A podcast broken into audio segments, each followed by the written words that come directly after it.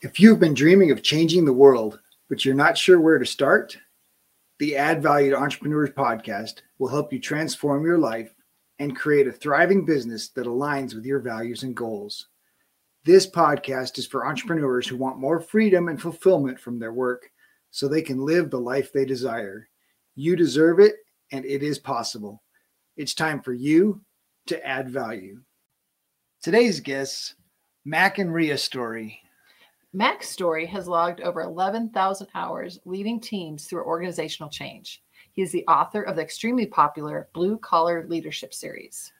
Ria Story is an author, TEDx speaker, and expert in leadership and life skills for women. Ria has nearly 20 years of experience in leadership and management. Mac and Ria co founded Top Story Leadership in 2008, are certified leadership speakers and trainers, and have published 32 books on leadership development and personal growth. Noel and I have an inspiring conversation with Mac and Ria Story about giving up corporate success to have the freedom of entrepreneurship. We talk about choosing to thrive and not just survive your past. The biggest impact is their motivation, not trying to make a lot of dollars. They are seeking to make a lot of difference. Well, Ria and Mac, thank you so much for joining us today. I'm just so excited to have this conversation and to learn from you guys. We're excited too. Uh, just such a privilege to uh, have a conversation with you guys. We're looking forward to it. Absolutely. Nice. So, obviously, both of you now are, are pretty deep into your entrepreneurial journey, but um, how did you decide to, to become entrepreneurs and get started?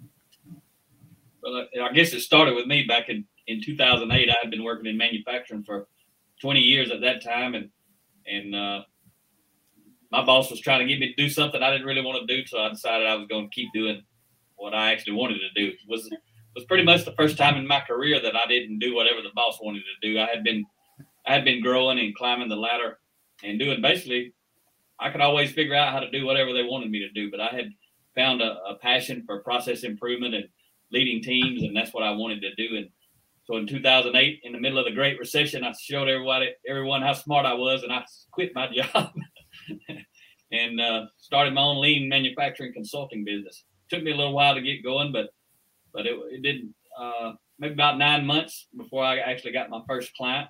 But then I was booked solid all the way up until 2012, and 2008 is happens to be also when I first started uh, reading leadership development and personal growth books. First first time I had ever even been exposed to it was 2008, and been reading every day since then. But but all of that growth from reading every day during those four years kind of led me to my passion for leadership development. So in at the end of 2012, I decided I don't want to do lean manufacturing process improvement anymore. I want to go into the leadership development and personal growth space, and and so I gave up that income, which was about four times my income that I gave up in 2008. So so that that was a bit more of a challenge. And then a year later, Ria was was so jealous of me being broke, she decided to give up her job, and be broke with me. there are two sides to every story. there's the truth somewhere in the middle, right? That's kind of how I jumped off. I mean, I jumped off cold turkey and gave up everything, and and then when Ria joined me, we really gave up everything, and and I'll let you jump in there with how you know how you got to that point. Um, yeah, so my journey was a little bit different. Um, I was um, a victim of sexual abuse by my father. And as you know, starting from age 12, as I got older, the abuse progressed. And, and as I got older, he got bolder. And by the time I was 17, he was um, regularly having sex with me and would, would bargain with me uh, for things like a night out with my friends in exchange for sexual favors. And it progressed to the point of trafficking me to men he would meet off of the internet. And there were times when life was not worth living um, back then. And, and I thought about it. I thought about a tub of warm water and, and a razor blade. Um, but at 19, I met a knight in a shiny Camaro. I don't know about the night part. I did have a cool supercharged Z28 at the time, though. 20 years later, we've long since gotten rid of the car, but I, I kept him. And, uh, you know, I didn't have anything when I left home. I didn't have a job. I didn't have any money. I didn't have a high school diploma. I'd never been to school. I was homeschooled uh, my whole life. And that was 2000 when we met. Yep. Mm-hmm. Um, and you know, after I left home, I didn't want to talk about what happened to me. I didn't want people to know that about me. I was afraid people would see me as a victim.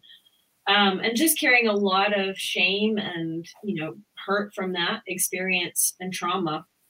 And so when I left, I was like, I'm gonna lock that past up behind the closet door and throw away the key. Right? I don't want to talk about it. I don't want to think about it. I'm just moving on with my life. And I knew I couldn't have articulated it back then, but I knew I could spend the rest of my life using what happened to me as an excuse for why I couldn't go do, be, and have what I wanted in life. Right? We we my story is unfortunately not that un, uncommon, but it's not everyone's story. But everyone goes through adversity in life, and you know we can take what life gives us and be bitter about it or better because of it.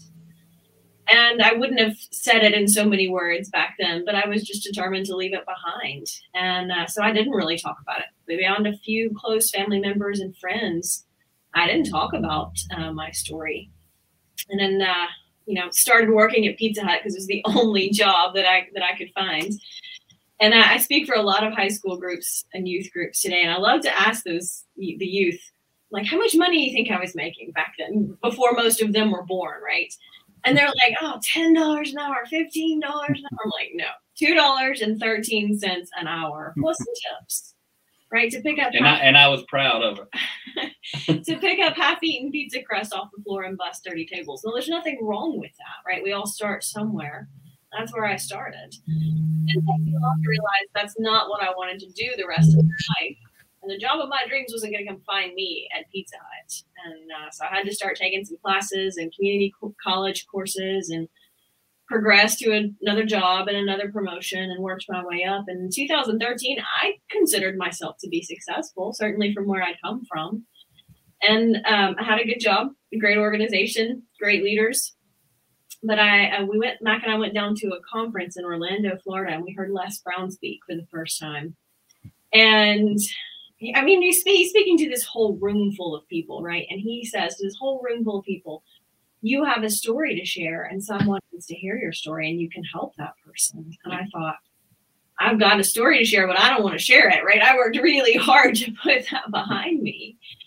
Um, and it took me six months after hearing that to really get to the point of, you know, should I share my story? Could I share my story? I wasn't sure that I could. Um, we went back for a speaker training that Mac signed us up for six months later. And part of the speaker training was Uh, everyone was going to be asked to write a 60 and deliver a 60 second speech because Les Brown says the best speakers make the fewest words go the farthest. So you could say whatever you wanted, but you could only talk for 60 seconds. And I'd been thinking about this and praying about this, and I didn't even tell anyone, not even Mac, that I was considering sharing my story because I wasn't sure that I could go through with things. But I was secretly over there hoping she was listening to Mr. Les Brown and she was going to share her story with the world, but I had no idea. She hadn't told me she had even thought about that whatsoever. So the morning of the speaker um, training and the contest came, and and it was a contest. The five winners were going to be chosen and invited to share the stage with Les Brown. And the morning of the speaker training contest came, and I had a meltdown in the ladies' room. I mean, like ugly mascara running, crying, meltdown, and you know, I to me that was really the, the defining moment in saying i'm either going to honor this or or not right? I'm either going to let it own me or i'm going to own it.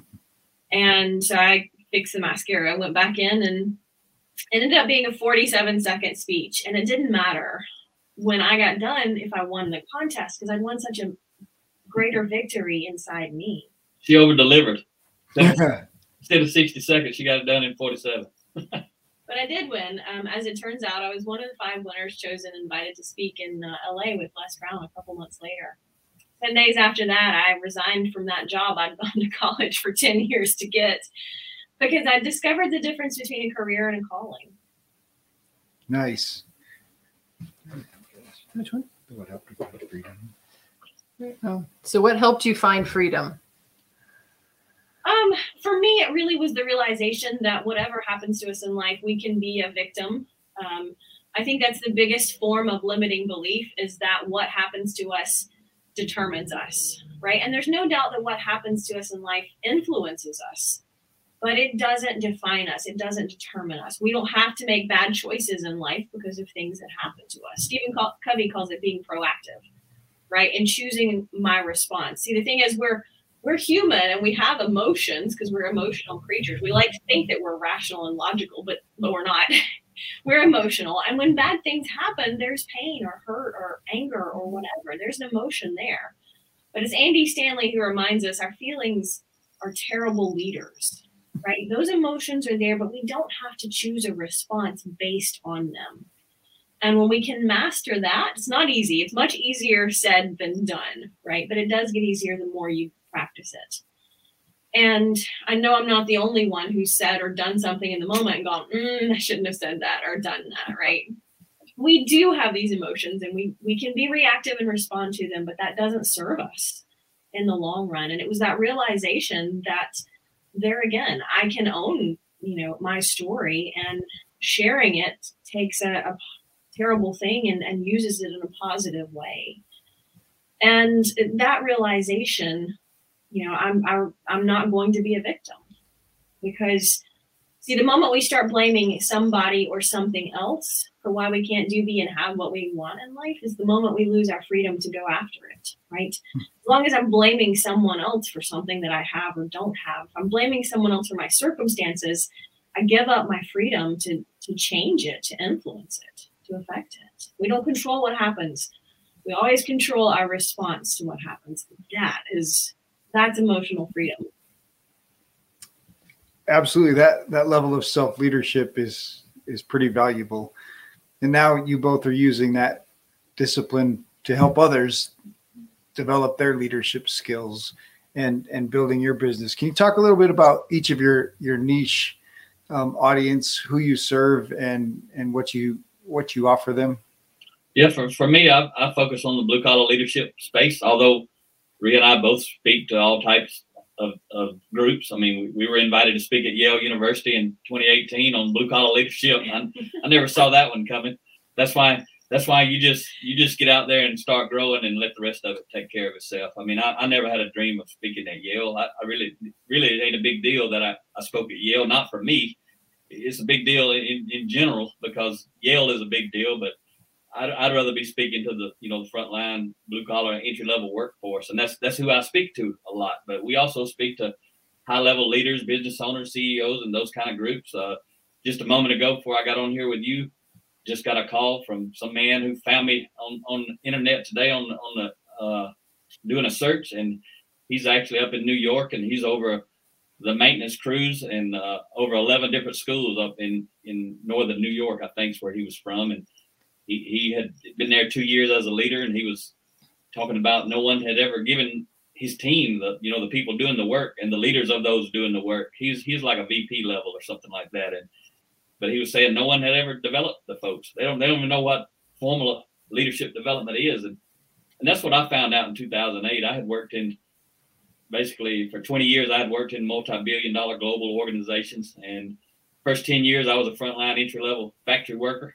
and then I started moving my way up. And and by the time I resigned, I reported to the plant manager, and I was responsible for process improvement of our entire facility of about 200 people. And the thing is, though, during those 20 years, no leader ever invested one penny or one minute introducing me to this type of development. And when I discovered it in 2008, and I started reading every day, and it did take me long to figure out that white collar executives are taught this stuff all the time you know, companies spend tens of thousands of dollars at once to send them to a, a one or two day conference. And once I figured all that out, I said, I'm, I'm going to be the person that's going to bring this back to what I call my people, the, the regular, the regular people, the people who are too often overlooked, underappreciated, underdeveloped. And I'm telling you, it's so amazing to go out and pour into these people. We were up in uh, Pennsylvania last week and mm-hmm at a roofing company, and they had never heard anything like we were there to talk about. But at the end, nearly 100 people were up in line, shaking our hands, getting getting books. The company had bought our books to hand out to the people, and the people are just so appreciative. It's it's just pretty powerful. So that's that's really my lane is anybody in any industry in the in the blue collar space. Uh, mine's a little different than Mac's. Um, you know, most women in general tend to to have the frustration of realizing that they don't have as much influence as they want, either personally or professionally, right? they feel like they are a victim of circumstances or that they cannot influence people in the way that they want. And so I really like to focus on personal and professional leadership for women that help them increase influence and develop leadership and maximize their results because I really think it comes down to leading myself first so that I can influence others at a higher level. That's so good. so, what's one of the biggest challenges of working together and and how did you push through it? well, you you probably understand. You know, we live and work and travel together. Wait, you gotta you gotta know that everybody's got to know. No matter what she says about me, I'm gonna love her anyway.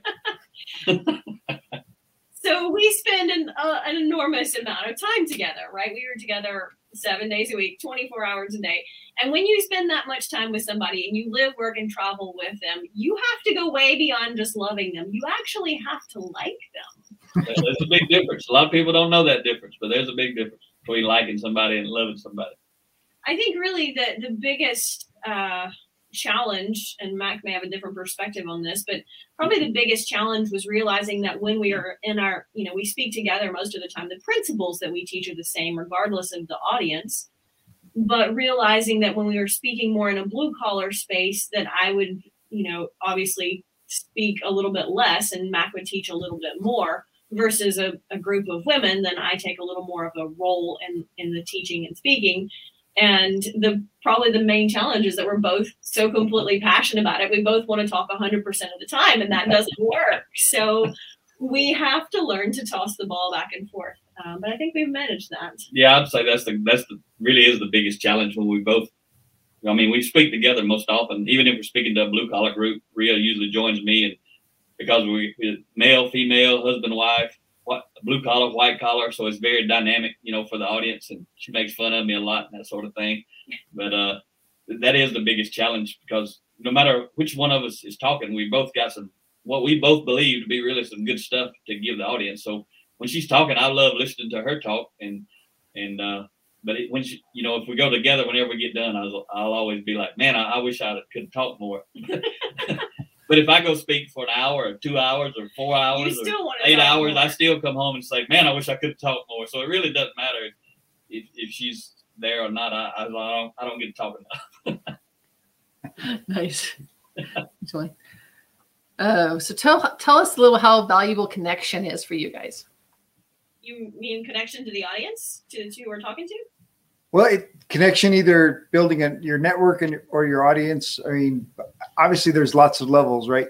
Your connection is is one level for the two of you, and then of course, you know, connection towards not just the audience you're speaking to, but even uh, finding new audiences, right? Finding new opportunities, and so mm-hmm. lots of different ways that that you could share about connection. Yeah, you know, to me, I think connection is critical because it leverages, it multiplies communication. Um, whether whether we're trying to, you know, communicate with a significant other or a spouse, or communicate to an audience, if we're not connecting at an emotional level, people aren't interested in what we have to say, right? The connection is what makes the message received and and you know much more valuable. I think it's um, John Maxwell who said people don't care how much you know until they know how much you care. And Maya Angelou reminds us people will not always remember what you said, but they will always remember how you made them feel. And I think that's the critical piece of com- connection that a lot of presenters or teachers miss is they feel a need to get up and deliver information without realizing that if you're not connecting to the audience that information is just going over somebody's head we've probably all had the experience of a teacher, whether a high school or, or college or something like that, who just got up and had a boring set of slides and you're zoning out and you're thinking about 8,000 other things because there's no connection there and nobody's listening um, consciously or subconsciously. Yeah, I, I would say this. You know, a lot for us, a lot of, of people who bring us in when we're doing like on-site development, on-site training, especially for the blue collar groups.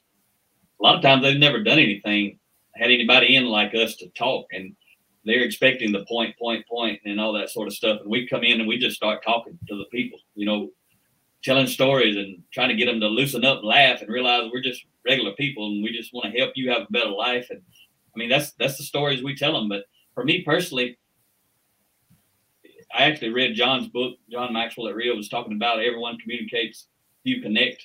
And at that time, I was still doing lean manufacturing process improvement. I was leading teams, and actually, I was doing at that specific time, I was doing a, a one week course where I'd take about 20 people through a, a classroom type training, about 75% leadership and about 25% process improvement, lean manufacturing principles being taught.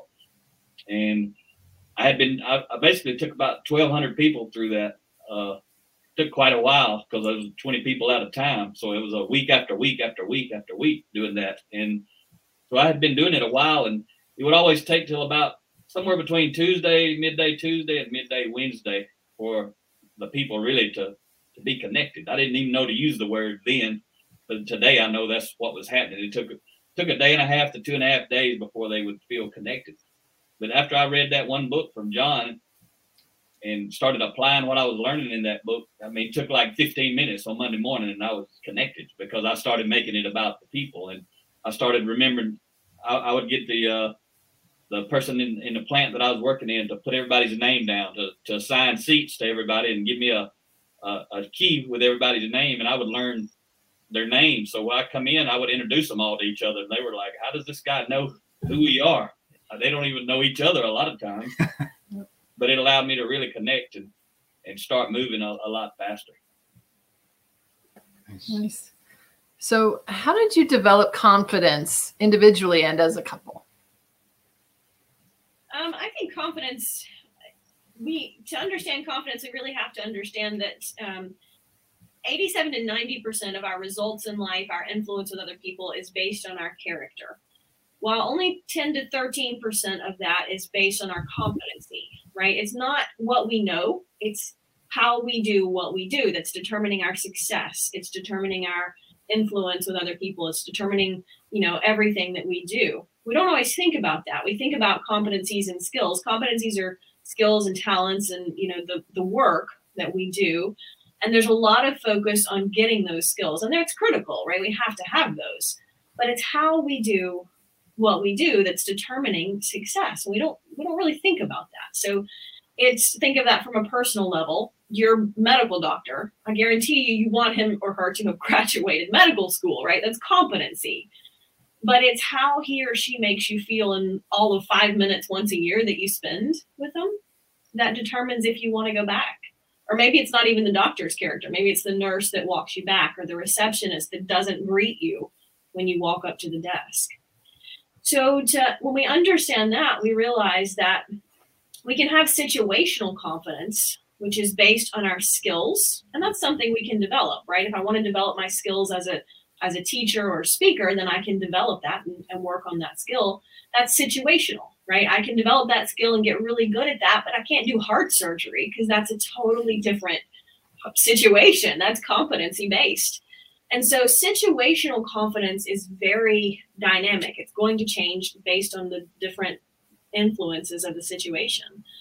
But true self confidence, confidence in my character, is pretty static. Now, obviously, we can develop that over time, but you know, if we want to develop our self confidence, our, our confidence in our character and who we are as a person, that takes a lot of time, reflection, personal growth thinking about our values, thinking about who we are as an individual and how does that translate?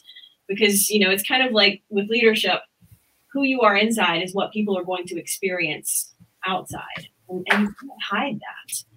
So I think for me, developing that self confidence was really realizing I have to just grow, focus on my own personal growth because that's going to be the foundation uh, for character development.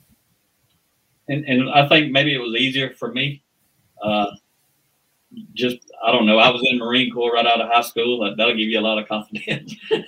and then I was in the infantry, but I really went into the Marine Corps just to prove that there was nothing to Parris Island. I, I had heard so much about it. My uncle was in the Marines, and I actually graduated second in my platoon from Parris Island. Got a meritorious promotion, so I. I felt like I was successful at that, and I was one of the littlest guys in the platoon. I think I weighed 128 pounds. it was, and I was just a small guy, but I've always had confidence, but but you know it's relative to like Ria said, relative to your competency. The character side of me, I had confidence, but if I didn't have the competency, I, would I'd be you know very anxious, and that's not that's kind of the opposite of confident is being anxious with anxiety and that sort of thing. So I just always tell people to spend about 80% of your time focusing on character development, about 20% of your time focusing on whatever competency that, that you're interested in. And for me, speaking and teaching about leadership was, was easy because, like I just told you guys earlier, I, I took those people through, you know, one week. I would speak a week at a time, not an hour at a time. I had to speak for a week almost, you know, every week for, for years. I did that. And so I was teaching them a, a core set of content, but I had set that up so I had about uh, about 50% of that week, I could talk about whatever I wanted to talk about. What I talked about was all the books that I was reading. So every week, every week, my week long event was different. 50% of it was the same, but 50% was different. So I was able to hone in on my my leadership skills because I was teaching it. I had to live it better, and you know that that's a big point that we make when when leaders actually start teaching their teams about leadership they're going to become more confident as leaders because they're actually going to start leading. You can't you can't walk around tell everybody what you should be and what I should be on a daily basis without trying to, to get better. It just doesn't work like that because if you're the kind of person that's actually going to talk about it, you're probably going to try to apply it. If you're not going to talk about it, you're probably not going to try to apply it. So nice. for me, you know, I, to me, the key is just to be authentic. Mm. I see a lot of people who want to get in this space and in this industry and they always want to be like somebody else, and they're never going to be successful trying to be somebody else because they're never going to be somebody else. And just like me, the way that I talk, I make a joke. First thing I say when we get on stage and Ria lets me talk is I tell everybody I'm bilingual. I speak English and country, and sometimes at the same time. well, Semper Fi, I uh, I also served right out of high school, and uh, in in of course, I'm a San Diego Marine, so we were issued sunglasses and lawn chairs. You know, make sure we get a suntan. And uh, you know, I I didn't want to conquer Marine Corps boot camp. For me, it was it was if I'm going to join the military, I wanted to join the best and and be one of the best. And so that's why I joined the Marines. You know, with my couple buddies out of high school, and and similar to you, I had I had a really good career. In the Marine Corps was really really good to me, and of course led to not only my love of continued love of leadership, but also my love of travel because I got to to see you know nine different countries in the world because of the Marine Corps, and and uh, so definitely appreciate that. Thank you for your service and. Thank you, Robert. Let me say something right there, if you don't mind, because for the folks listening, you know, I and you'll understand better than a lot of people, but I had a I had to do a lot of unlearning as I started learning about leadership. I had to unlearn a whole a whole lot of stuff that they're very effective if you're going to be in the Marine infantry and got to do what those folks do. But it ain't effective out here trying to connect with people. They don't teach you loving and hugging and connecting, and that, that's what. you're loving and hugging at boot camp. That would be different. you, so you both because you out in some ten degree weather. It's cold, and that's the only way you can get warm. that that happens absolutely. Um, I, I like Ria. You mentioned character as the definition of of who you are on the inside um, and obviously, I think characters are a reflection of, I mean, character shows in your action, right? I mean, we can all say, you know, I do this or I do that. I show up on time. I'm responsible. Um, but the truth is, your character is really going to reflect in in your actions, you know, in, in alignment with those words. And you both mentioned character as part of confidence, but but how important is um, developing your character and and having um, I don't want to say righteous, but that seems to be the word that's coming to mind a, a right character.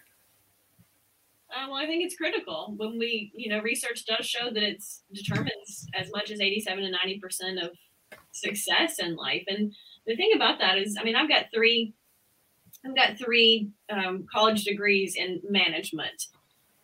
Wow but not one single class, not one single credit hour ever talked about how do I influence people effectively? How do you connect with How people? do you connect with people? How do you influence people to do, you know, something? No, no one ever talks about that. And you, we learn about budgeting and HR, and those things are important, right? But but I think influence is a critical skill. I wish everyone had the realization that the choices that I make as an individual are determining the influence that I have with the people around me, positively mm. or negatively, right? Influence definitely can be negative. That's the ones, that's the kids you don't want your kids hanging out with, right? There's some very good influencers who use their influence in a negative way. So I think character is critical because your character is the determining factor in every choice that you make. Um, and every single interaction that you have with someone is going to come down to those values you have as an individual. That's based on character. And, and character is the foundation for everything that we talk about and speak about. We, we have to teach what it is, though, to most people because most people definition of character is means you're good or bad. and, and so when you start telling people they need to improve their character, they think you think they're a bad person. But we always I, I like to share, and Ria does too, It's a, a quote from uh, Dr. Henry Cloud. He, he wrote a book called Integrity, and that's that's where I got these couple of nuggets from. I'm about to share, but in in there he defines character as the ability to meet the demands of reality, and that's when I talk about character, that's what I'm talking about. Whatever it is you want out of your life, whatever it is you're trying to accomplish, character is the root cause of you accomplishing that or you not being able to accomplish it. And then he says integrity is the courage to meet the demands of reality. So character is the ability to meet the demands of reality, and then integrity is the courage to meet the demands of reality. So that's you know that's kind of how we define it. But I I teach, especially when I'm talking to upper level leaders, I tell them for us, leadership development equals character development. They're, they're the exact same thing to us because to become a high impact leader, a servant leader, whichever word you want to use, you've got to develop your character. Same thing for a frontline entry level team member. If you want to have a, a high impact individual, they got to develop their character. And they absolutely need some competency. But competency is usually not what's holding people back, it's their character. And if they need more competency and they won't go get it, it's a character issue. It's always a character issue. This episode is sponsored by Add Value to Life Coaching and their Inner Circle Team Coaching. With a new team forming in January, limited seats are available. Apply during the month of December to be a part of this group coaching program add value, the number two, life.com. Um, so tell us a little bit about the, your value of gratitude individually and as uh, for your business. Um, I just did a podcast on this today. You know, I think eh, when I, I wrote a, um, a gratitude journal for women about five years ago, and it was interesting. I started researching the benefits of gra- practicing gratitude, and it's it comes down to things like you would expect, right? You know, have helps you have a more positive outlook, and you know that's kind of normal. But it also there's research that shows it helps you sleep better, and it makes you a kinder person, and it lowers your blood pressure, and all of that thing. And you know, it's not the it's not the moment of sitting down and writing I'm thankful for something or I'm grateful for you know whatever it is, large or small. But it's raising that subconscious level of awareness to be conscious and grateful in the moment in the small moments throughout our day. So the analogy I use is if you've ever bought a, a specific car or maybe a, a, specific kind of purse, and then suddenly you go to the mall and everybody's got that same purse or everybody's driving that same car down the highway. And it's not that there are more cars like that than there were yesterday, right? It's just that you're subconsciously more in tune with that. You're more aware of that. You're looking for it.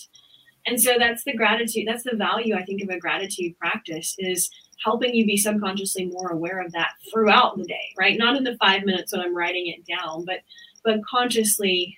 Um, and I think that's critical. I think that's critical from a, a personal level, but think about the power of that applied in relationships. And you know, every relationship is built on trust. And I'm either building into that trust account with the interactions that I have, and they forgetting to practice gratitude in a relationship can certainly deplete that um, emotional bank account really quickly. And relative to our customers, I mean, especially me and my customers, I'm just speaking for me, but I always want to express gratitude to the leaders. I was the guy I was talking to. I mean, he's not a client yet, probably going to be, but I was explaining to him how you know I'm always grateful for leaders who share their team with me. It's a it's a privilege. You know, Ria and I mm-hmm we always say we're not trying to make a lot of dollars. We're trying to make a lot of difference, and that's mm. you know that's that's one reason we we have our special offer that we do, and how people buy books and we pay all of our expenses to go speak, basically, and uh, but it allows us to walk in the room and tell the people your leaders want to invest in you. So we told your leader if he'll buy books and give them out to you, we want to invest in you. If your leader values you enough to to, to want to make that investment, then then I'm gonna spend Ria's money and come talk to you. but, but yeah, gratitude is a huge piece. And I, and I just mentioned there's a book called Gratitude Marketing.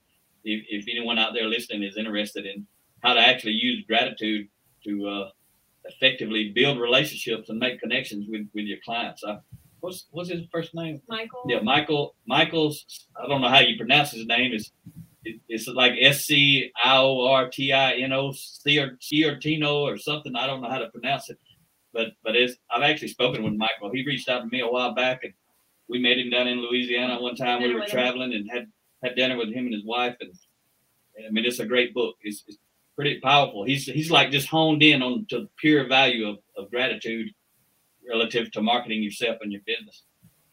Nice. Well, you mentioned uh, the Great Knight swooped in in his in his Camaro. Um, what uh, what was your most memorable date? you know, we just celebrated our 20th uh, anniversary last week, and we were talking about like what's what was the, what's a highlight that stuck out, and um, we both re- fondly remember a vacation we took um, to Santa Fe. It was like a two week road trip that we you know did some mountain biking and and riding and. And that stands out pretty cool. But I think we both kind of came to the realization that the best memory for us or, or best experience or date is how many how many pieces of life we get to experience together by speaking and doing what we do together right our goal was to you know not work in separate careers having separate lives but to really you know we got married because we like each other so let's let's figure out how to make that work so that we can do what we want to do together and um, you know we've had some cool experiences we've been to the Capitol. We spoke at Yale. You know, we've been to um, San, tour San Quentin prison. You know, we've just got to experience a lot of life We have a lot of dates together. And it's amazing how many times in our anniversary we're out speaking and we're like, there's no place we'd rather be, right? Yeah, and for me, I guess got to be the first real date we had. That's that's, I mean, that's the one I remember the most. When we actually, uh, you know, I didn't know Ria was in the situation she was in when I met her. All I knew was, you know, it didn't take me long to figure out it was weird. Something was she was lying to me about something I didn't know what. And but but our very first date, I had met her, and then it was about two weeks later before we ever. It was two weeks before we got to meet again, and I, I picked her up in a a, a parking lot in a town my mom lived in, about 20 miles from where I lived, but it was in between where she lived and I lived was the town my mom lived in. So I met her in in a parking lot, and she got out of her car, got in my car, and we went for a ride, and then we went out to my mom's house and actually sat out in a swing and and just talked. That was our first date, and uh, it, it was pretty cool. And what's interesting about that first talk was I asked her, or she said something about she didn't ever want to have kids, and and uh, I, I was never going to have any more kids. What was crazy, just to be transparent, was I had had the surgery where you can't have any more kids about two weeks before I met Ria. So I knew already that I, That might be too much information. it's hey, you got to be transparent. I'm just a real guy, right? But but it's, it's important because I knew I knew that day, that first date, I knew that I, I really liked her, and I didn't I didn't want to string her along. I didn't want to string me along. So I want to make sure that she knew I didn't want to have any more children in my life. And but she kind of opened that door to begin with and said she didn't want to have any children. I was like, well, let me tell you something. Wow. Uh, And and I I appreciate obviously congratulations 20 20 years is is is fantastic and and it it, it saddens me. It, it should be the expectation, right? It should be the norm um, of couples being able to live life together and do life together and, and just enjoy every moment together. And uh, I appreciate what you guys are modeling in your marriage. And uh, I hope that my wife and I are, are modeling the same in our marriage. And, and obviously, you know, there was some destiny elements in your meeting and, and, and Mac, I'm just so proud of you for, for walking alongside Ria through, um, through her recovery and through her her rewriting her story. And I love that that you've rewritten your story and and you're using it to to help others. And so, Yeah. there's, there's a lot of power in that in that connection that you guys have made. Yeah, to be a bit more transparent with the audience. I love transparency. Some people are afraid of it, but I love it. the reason is, see, Ria wrote a book called uh, Straight Talk: The Power of Effective Communication, and we self-published. And when I was reading her book and editing for her, the first time I was reading it, I got to a line in there, and the line said, uh, "Transparency is the purest form of telling the truth." I was like, "That's that's that's pretty good." And then I did what we all do. I was like, "Is that true?" Got to make sure I agree first. So is, is that true? And I said, I, I think it is true, but why is it true? And and I come up with my line. You know, she says transparency is the purest form of telling the truth, but I say transparency is telling the truth when you don't have to, simply mm-hmm. because you want to. And I think that's why transparency is the purest form of telling the truth. Because what I'm about to tell you, you didn't ask, and your audience members can ask, but they might not have even thought about it. You're talking about us being married 20 years, but she's my this is my fourth marriage. That might surprise some people, right? I got it wrong a lot to begin with, and what I what I figured out was what was wrong with my other three primarily was me. What was wrong with mine and my son's relationship was me. I mean, pretty much, you know, I write in my book, Defining Influence, every problem I've ever had, whether it was a tiny one or a massive one, I was involved in every single one of them. And so, what, what, what I tell people, you know, is when they know the truth, they know the power of of what we teach and speak about. Because I this is my fourth marriage, but I've been married 20 years now. I figured out the problem and I fixed it. You're looking at it, You're talking to it. Well, I appreciate your your transparency and uh, you know both both my wife and I uh, came from divorced and mm-hmm. and everybody when we when we started over said oh it'll never work you guys you guys are both divorced and divorced people make terrible terrible spouses and and uh, so I appreciate that that you guys have similar similar elements in in your journey and Noah and I have been together for 30 years now. And so, and that's not because we're any better than you. It's just because we're older than you. So that's awesome. So yeah. Yes, we so just love doing life together. So that, that is amazing what you guys have done too. So congratulations Congrats. to both of you. and touching on what you mentioned about Ria a while ago about us being together, she's been let down her whole life by, by you know her family, and we speak about this from the stage, even about us being, you know, her my fourth marriage. I'm her first. She did a little better than I did, I guess. And she, but anyway, what I wanted to say was, I ain't gonna let her down. She's been let down enough. It ain't gonna be me that lets her down. And I mean, I I got to be getting better all the time. And there's a quote from Michael Josephson that we share all the time. It says, "You don't have to be sick to get better." Hmm. We, always start out like that because we don't want people to think we're talking down to them. I, I actually ask the people in the audience. I'll say, how many of you are here today because you want your life to get worse? Anybody in here wishes your life would get worse at home or at work? Raise your hand now. Nobody ever raises their hand. So then, then we tell them that quote. You don't have to be sick to get better. And we're going to talk to you like you want to get better. Nobody raised their hand wants to get worse, so we're going to talk to you like you want to get better because we're trying to connect, right? We don't want to offend someone when we start talking about getting better, like there's something wrong with them. And what do you say about the athlete? Yeah, I mean, relative to getting better, you think of the number one athlete in any given sport in the world today, and I guarantee you they're out practicing to get better. Right, top of their game, top athlete in the world. Nothing wrong with them. They they better be out practicing to get better because I guarantee you the number two athlete is out practicing to get better. Right, there's nothing wrong with those athletes, but we don't have to be sick to get better. Ah, that's so good, uh, and and it's amazing to me how much our our physical life you know taking care of our body taking care of is a match to our mental life and improving ourselves and so these athletic um, examples and metaphors of of getting better and improvement you know that personal development applies not just to your physical body but it's such a great reflection of of your mental state as well and and the improvement you know applies in both areas I think it's spiritual as well. So I think you know, mind, body, and spirit. All three of those are areas where where we can grow and we can improve. And when we do, it, it improves how we serve others and how we show up in the world. Mm. Absolutely. So, how has contribution been a part of your journey? Contribution? Yeah. You want speakers? No. Uh, well, I mean, Mac kind of already shared with you, you know, we do what we do to make a difference, right? I mean, we both had very successful careers and we walked away from that. And when, when we did, you know, I, I think I certainly had the impression that you just quit your job and cash in your 401k and you put on your LinkedIn profile speaker and people hire you to speak. I think that's not. yes. That's not how it works. Dang it. We, we haven't met anybody yet that that's how it works you know, we we had to make some significant lifestyle choices because we were both very successful, but we had, you know, we sold our cars and downsized and sold our house with our pool and our hot tub and all of the fun things that uh, came with being very successful. But you know, for us, we discovered that we were, it was more important to us to be significant in the life of someone else, right? We've been successful for ourselves, but really success is about me and significance is about we, right? It's climbing to the top of the mountain and that's success, but significance is going back down and helping somebody else climb.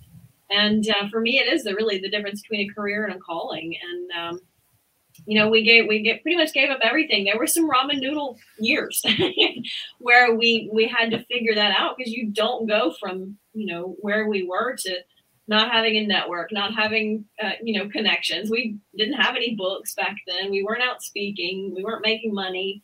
We lost thirty thousand dollars the first year. Um, that was a lot of lessons learned. But you know, we're happier than we've ever been.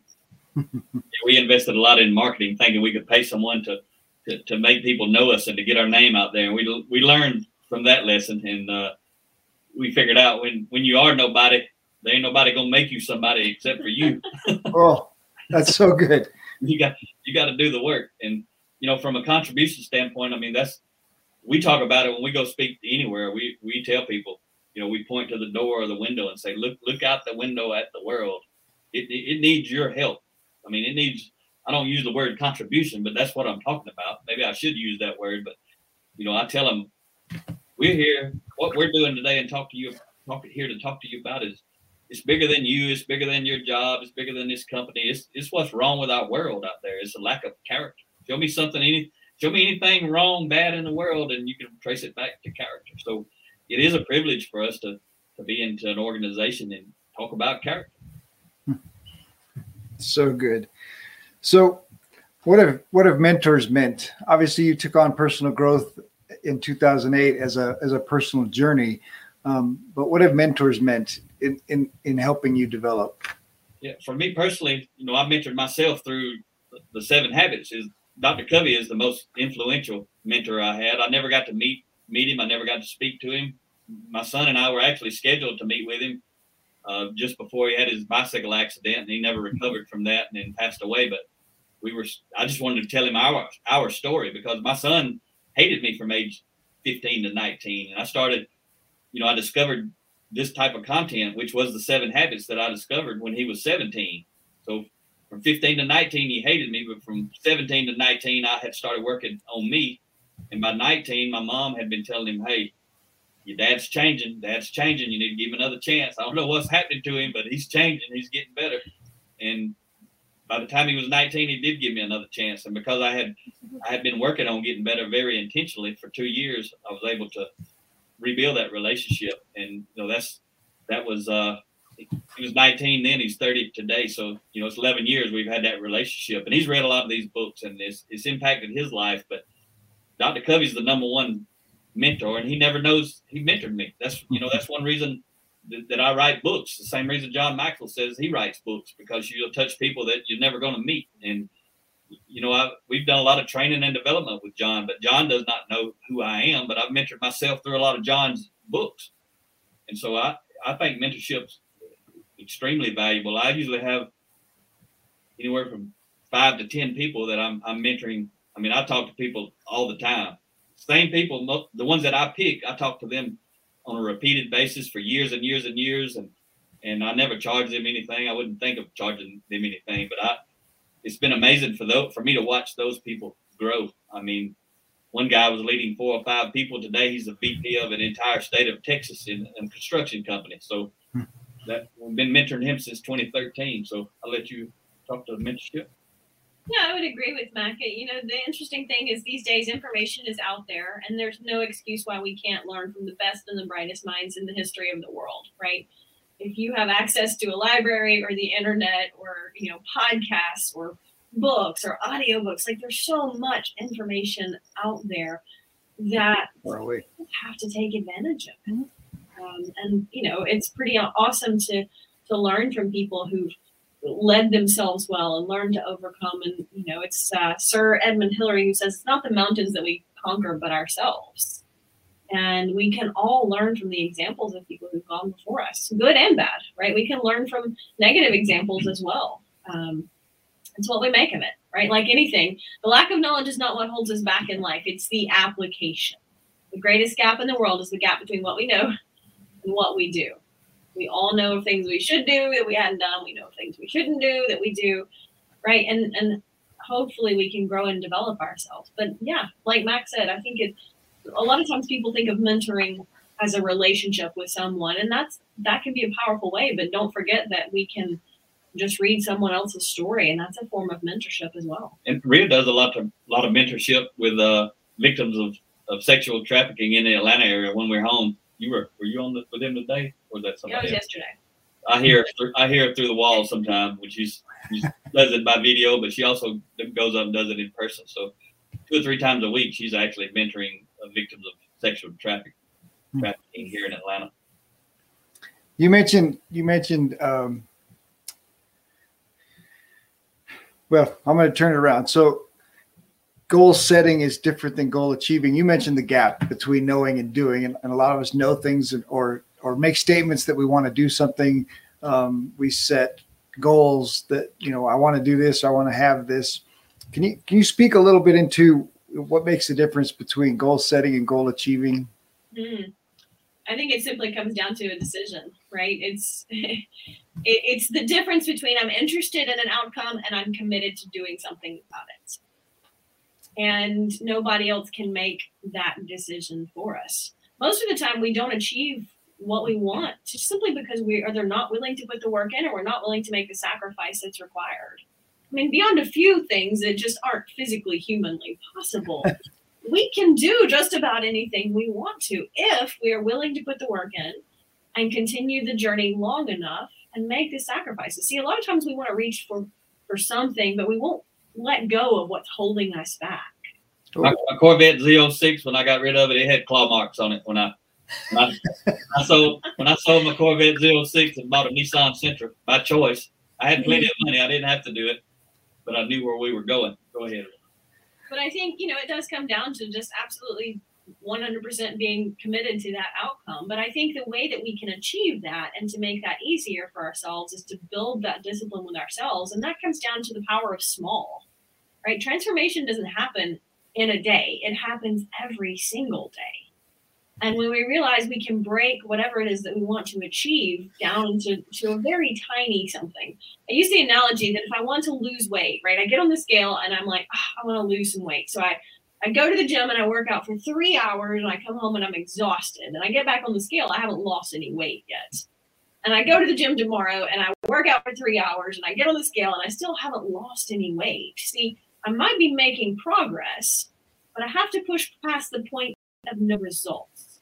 And as humans, we get frustrated with that, right? We want to see results immediately. When we want to, to change something, we have to be willing to push that past the point of no results.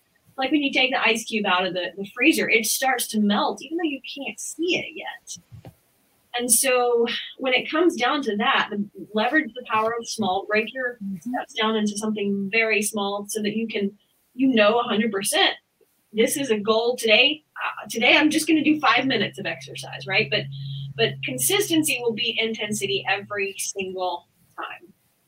Going to the gym for three hours once in a day is not going to really see me any results. But if I make some small changes relative to exercise or, or diet, and I, I'll get to where I want to go, assuming I'm committed to the process, right? It's the process of progress.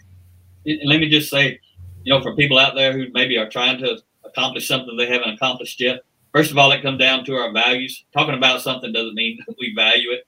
I mean, we have to have behavior, align our behavior with, with our thoughts before that's actually a fact. But you know, I always tell people, you got there's a simple question. You got you got two sets of questions you need to ask on the outside of it, and there's a gap in the middle. But who am I and where am I?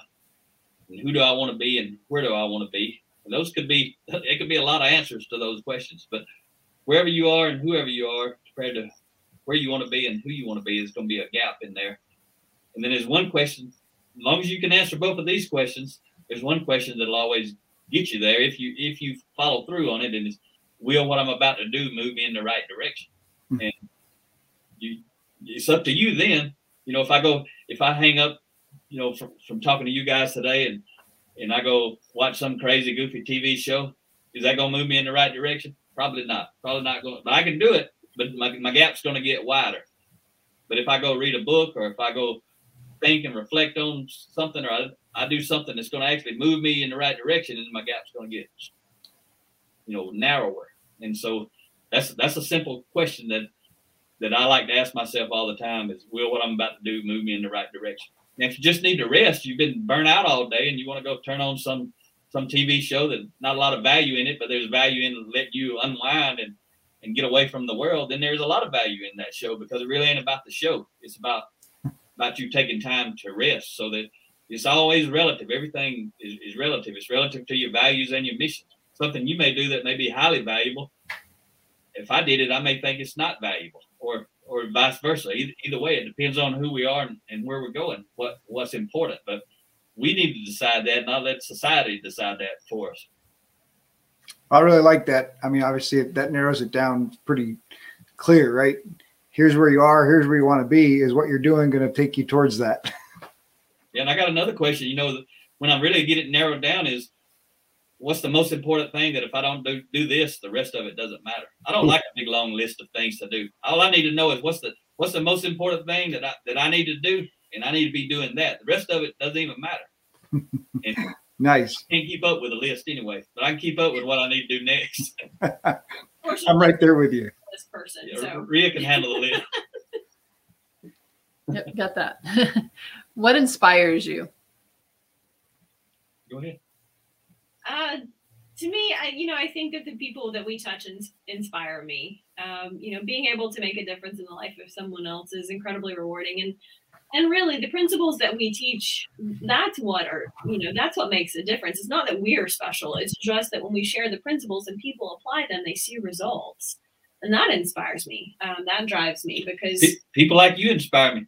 People who are trying to make a, the world a better place. I mean, that's what inspires me. That's why I'm so fired up and excited to get out and meet people, introduce myself to people. Not not so they can know me, but so they can know the principles that I know. There's nothing special about me. I'm just a regular guy. But the principles we teach are, are very special if you apply them in, in your life. We don't want to tell people how to be. We want them to figure out how to be on their own but what inspires us are meeting people who actually they want to get better with the intent of helping other people get better. That that's what inspires me. Nice. That's so good. All right. So what do you guys love to do in your free time? I like doing this. this That's awesome.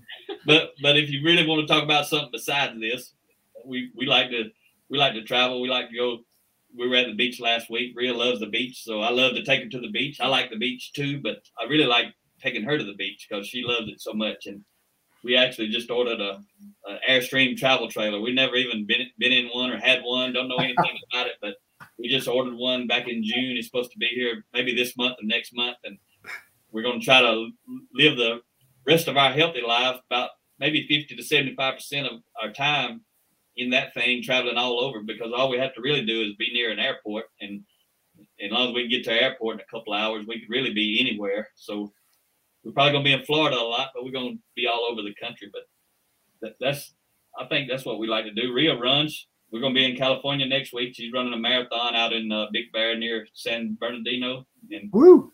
we actually got two speaking engagements while we're there. We had we had scheduled for her to run first, and then a, a client who was following us wanted to know when we were going to be back in the area, and I said we're going to be out there in the next month, and they said like well, we need to schedule something with you, and we'll pay our expenses to go, even if we're not going to be there. But they were nice enough to to schedule it around while Ria's running her marathon. So we go, we're going to go out there and do two speaking engagements for the same company, and then she's going to go run a marathon, and when we're going to stay a couple extra days and go hiking. We like to hike, so we're going to be at a Joshua Tree. Uh, what is that? A national forest or park or something? Yeah. So tax deductible travel. I like it. It is now. It wasn't to begin with. as soon as, as soon as the client wants us to speak, now I had to go back and take all of that those their seats and air travel and all that. Now it's now it's an expense. Even the even the airstream is going to be an uh, business expense because there you go. Hotels. We're going to go out and you know market to people, meet with people. If we were in Colorado, we'd talk to you guys while we're out there. You know, you guys in Colorado, right? That's right. Okay. I, I talk to so many people, I Sorry, forget yeah. sometimes. Hard to Yeah. Keep up. I talked to you in Colorado. You guys, we're going to be out there in that airstream for a month or two, some point. So we hopefully we get to meet you guys when we come out that way. That'd be great. Yeah, we got a dinner dinner happening for sure. So, thinking on that line, what is the big dream?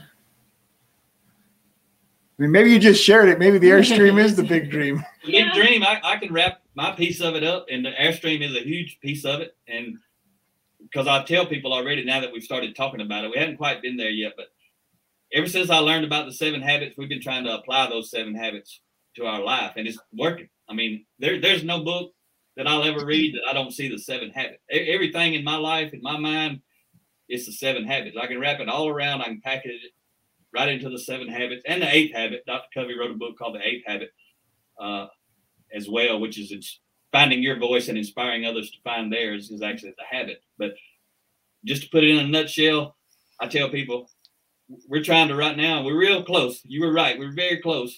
We want to live a life where you can't tell if we're working, if we're retired, if we're on vacation, because they all three look exactly the same. And we're like this close. I was I was getting my teeth cleaned the other week and the hygienist was asking me some questions and I was just answering the questions and she said, "Are you retired?"